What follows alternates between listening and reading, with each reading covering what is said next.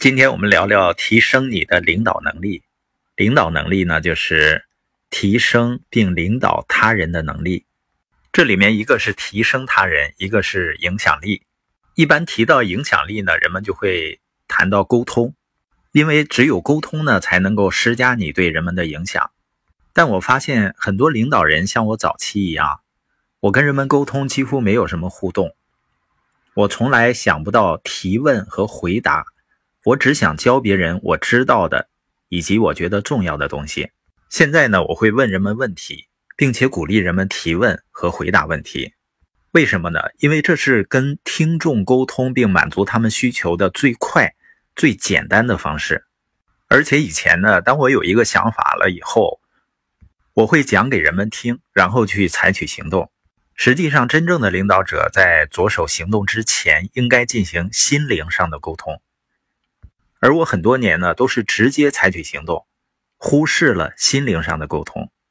当我慢慢学会了开始多询问、少指导时，一切都发生改变。我变得愿意关注他人。问题是打开他人生活大门的钥匙。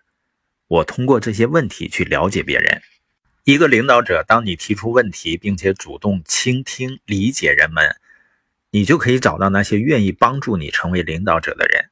所以现在我不管遇到新的伙伴还是领导者，我首先想到的就是我能提出什么问题来了解他们，并与他们建立连接。询问呢，可以打开沟通的大门，让我和人们建立联系。问题能为我们了解他人提供重要价值，同时也给了我们一个不同的观点。作为领导人，我们在试图解决问题之前，需要正确的看待这些问题。你能给别人的最高赞赏。就是征求他们的意见。还有的领导人呢是不善于倾听的，总想表达自己的想法。如果你不倾听，什么用都没有。如果询问是打开沟通的大门，那么倾听呢就可以让门一直敞开。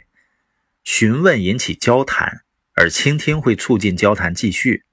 倾听在表达什么呢？就是在我试图被别人理解之前，我愿意先去理解别人。询问加倾听等于有效沟通，而有效沟通呢等于卓越领导力。所以，作为领导者，不仅仅是说，你要询问和倾听，让人们分享他想让我们知道的一切。你的目光要始终注视着人们，专心倾听，不要打断人们，尽量给他们足够的时间。为什么这么做呢？因为只有这样，人们才能够觉得被理解。而几乎所有领导力的提升都来自于倾听他人。为了找到和理解他人，你要提出问题并倾听，只有这样呢，才能够有效的领导人们。